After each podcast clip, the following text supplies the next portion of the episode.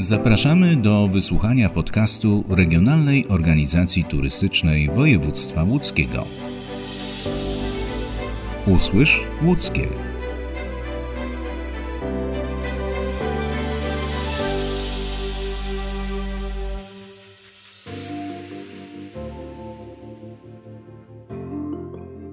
Jedziemy do miejsca położonego 66 km od Łodzi, 96 km od Piotrkowa Trybunalskiego, 145 km od Sieradza, zaledwie 26 km od Skierniewic oraz 86 km od Warszawy. Docieramy do Łowicza. To właśnie tu uroczystość Bożego Ciała, obchodzona w czwartek, 60 dni po wielkanocnych świętach, ma wyjątkową oprawę, z której miasto słynie nie tylko w Polsce, ale także poza granicami naszego kraju. I to nie od dziś. Wystarczy powiedzieć, że o Łowiczu i charakterystycznych łowickich strojach pisał w międzywojniu słynny wówczas angielski dziennikarz, podróżnik, a także szpieg Bernard Newman, który Łowicz odwiedził i opisał w książce Rowerem przez II Rzeczpospolitą. Co roku do Łowicza przyjeżdżają też turyści z całego świata. Skąd ten fenomen? To wyjaśni nam regionalista, przewodnik po Łowiczu Zdzisław Kryściak. Boże Ciało w Łowiczu to jedna z najważniejszych uroczystości pod kątem religijnym, ale i pod kątem takim widowiskowym, bo Boże Ciało to ogromna procesja łowiczan, choć błędnie może to nazywamy łowiczanami te osoby, dlatego że łowiczanie to mieszkańcy Łowicza, natomiast ten koloryt procesji Bożego Ciała, bo o tym mówimy, o przepięknych strojach ludowych, strojach księżackich, bo tak właściwie powinniśmy je nazywać. Księżacy to odwołanie do księstwa łowickiego, czyli tych ziem, które są położone dookoła Łowicza. No ale e, ci mieszkańcy okolicznych wiosek przybywali do swojego kościoła e, parafialnego, do kościoła katedralnego. Siedzimy obok niego. Tak jest, jesteśmy koło tego kościoła. Tutaj widać pięknie ten e, widok właśnie na wieżę katedry, dzisiejszej katedry łowickiej, wówczas w przeszłych latach kolegiaty.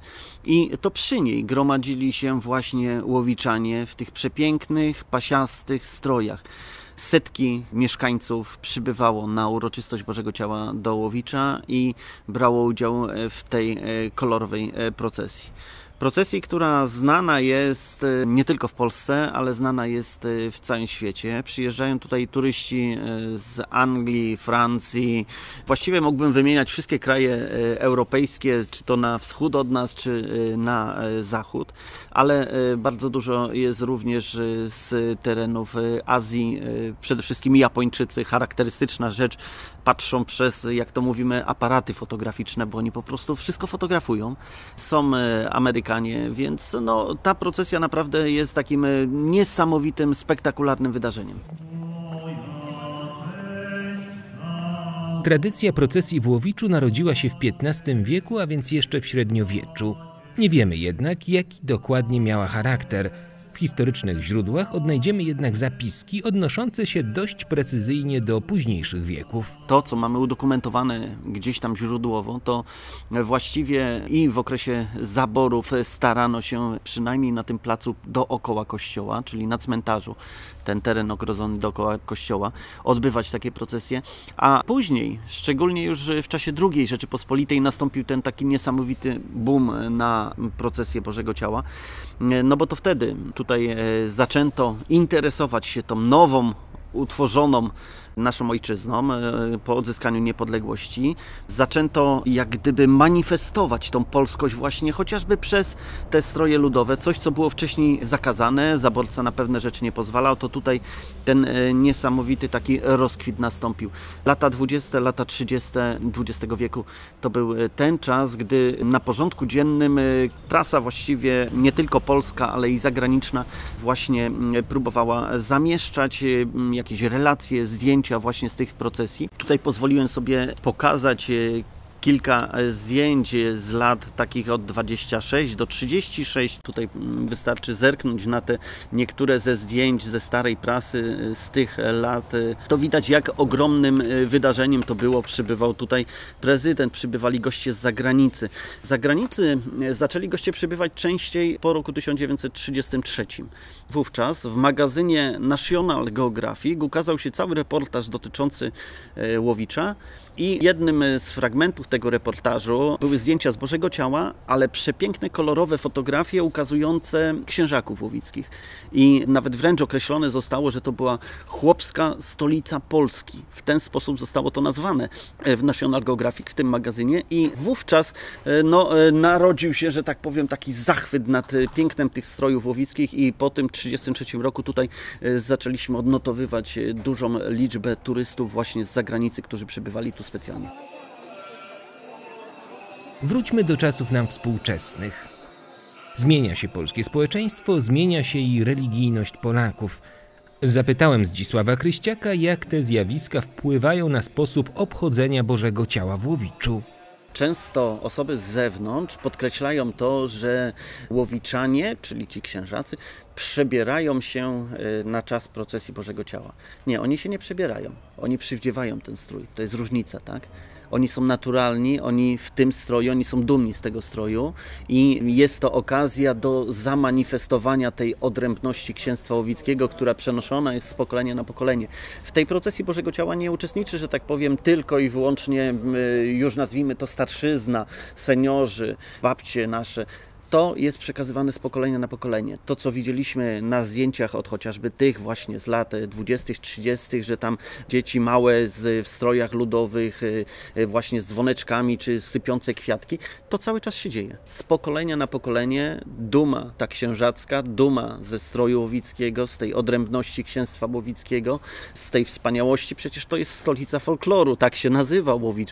Więc y, ta duma przekazywana jest z pokolenia na pokolenie i rzeczywiście łowiczanie tłumnie uczestniczą. Ja pozwoliłem sobie mm, swego czasu, będąc jakąś grupą tutaj w Łowiczu, przyjeżdżający turyści mieli okazję mm, pooglądać procesję, więc oni fotografowali, stali tam gdzieś. Ja pozwoliłem sobie na taką, no nie powiem, że eksperyment, ale gdzieś tam raz, w drugim, trzecim opracowaniu znalazłem informację, że warto przyjechać do Łowicza, bo tutaj w strojach ludowych przebrani, co podkreślę, nie przebrani, a właśnie w naturalny sposób uczestniczymy w tych strojach ludowych. Łowiczanie w liczbie około 100 osób uczestniczy w procesji. Miałem grupę, która sobie fotografowała, ja w tym czasie stojąc z boku, czekając, aż oni, że tak powiem, z, przestaną e, fascynować się e, tym pierwszym efektem e, piękna tej procesji. Liczyłem po prostu, ile jest osób uczestniczących w procesji. Doliczyłem do ponad 320 i już zrezygnowałem, no bo zaczęła się grupa na nowo zbierać. Także nie 100 strojów, tylko wręcz przeciwnie, setki powiedziałbym, tych właśnie osób w strojach ludowych. I to od najmłodszych, od takich dzieciaczków, które nazwijmy to prawie, że chodzić, ledwo zaczynają, ja pamiętam, jak moja małżonka wspominała, jak zakładała na siebie pierwszy strój łowicki, e, to był strój e, z lalki cepeliowskiej. Także wyobraźmy sobie taką dużą dosyć lalkę, 70 czy tam 80 centymetrową i e, z tej lalki ona pierwszy strój, jaki zakładała, to właśnie taki. To powiedzmy jeszcze o tych strojach. Jakie są ich charakterystyczne elementy? Z czego one się składają? Strój jest bardzo charakterystyczny, bo mamy tutaj niesamowitą paletę barw. Stworzenie tego pasiastego stroju no, wymaga niesamowitego takiego zmysłu estetycznego, ponieważ te e, barwy na pasiakach łowickich, bo tak popularnie nazywamy e, właśnie tą tkaninę, e, jest no, niesamowita harmonia tych barw. One tak pięknie grają ze sobą, mimo tego, że gdzieś tam róże mogą się splatać z zielenią i tak dalej, ale to wszystko jest tak pięknie stonowane, że no po prostu zachwyca, zachwyca tą skalą barw i to jest tak różnorodna, że tak powiem, ilość tych odcieni, pierwsze stroje zaczęły powstawać już w XIX wieku i to w początkach XIX wieku. Z czasem, e, jak wprowadzono barwniki syntetyczne, więc e, wprowadzano również, że tak powiem, tą większą skalę barw, bo wcześniej były to naturalne barwniki do stroju wykorzystywane. Natomiast no, ta skala barw jest przeogromna i tu kłania się jeszcze, że tak powiem, ta niesamowita forma związana z gwarą ludową, bo gdybyśmy kogoś spytali, co to jest kolor dubel beltowe na przykład. Albo jak wygląda kolor łysy. No to właśnie podejrzewam, że byłby problem. A łysy to taka, nazwijmy, kolorystyka różowości, e, jak łysina opalona, a dubeltowy to podwójny żółty, czyli podwójnie farbowany w ten sposób, że tworzy taką mocną żółć, a żeby nie powiedzieć, że wręcz kolor na przykład pomarańczowy. Zostawmy stroje, bo je po prostu trzeba zobaczyć na własne oczy. Oczywiście najlepiej na żywo. Z uroczystościami Bożego Ciała w Łowiczu wiąże się ciekawostka. Mianowicie Boże Ciało obchodzone jest w mieście trzy razy. Jak to możliwe? Pierwsza, ta najważniejsza, 11 dni od Zielonych Świątek, czwartek, to procesja y, Bożego Ciała przy dzisiejszej katedrze łowickiej odbywająca się tutaj przez Stary Rynek, przechodząca cała procesja, następnie fragment y, dalszy miasta, tak zwany Koński Plac i y, przez ulicę 3 Maja z powrotem procesja wraca na Stary Rynek, także przechodzi po ulicach miasta. Następnie druga procesja to jest jak gdyby taka wspólna procesja dwóch parafii, parafii Świętego Ducha i y, parafii Chrystusa Dobrego Pasterza i ona odbywa się w niedzielę po święcie Bożego Ciała. W wielu miejscowościach też jest jest y, uroczystość Bożego Ciała nie w czwartek, a właśnie w niedzielę. Natomiast trzecia, w oktawę Święta Bożego Ciała jest tradycyjna procesja odbywająca się y, z klasztoru sióstr Bernardynek, obchodząca znowu ulicę miasta, tak zwane Alejki Sienkiewicza. Także mamy w sumie trzy procesje. W czwartek, ten właściwy, następnie w niedzielę i kolejny jeszcze czwartek. Teraz jeszcze powiedzmy o tej procesji, y, bo no ona jest charakterystyczna. Ona się różni od tych procesji, które możemy zobaczyć w innych częściach naszego kraju. Tak, e, bo e, procesja e, tradycyjnie odbywa się do czterech ołtarzy. Każdy z tych ołtarzy przygotowuje inna grupa społeczna, od chociażby mieszkańcy wsi, parafianie parafii katedralnej, wspólnota kościoła pijarskiego i rzemieślnicy łowiccy.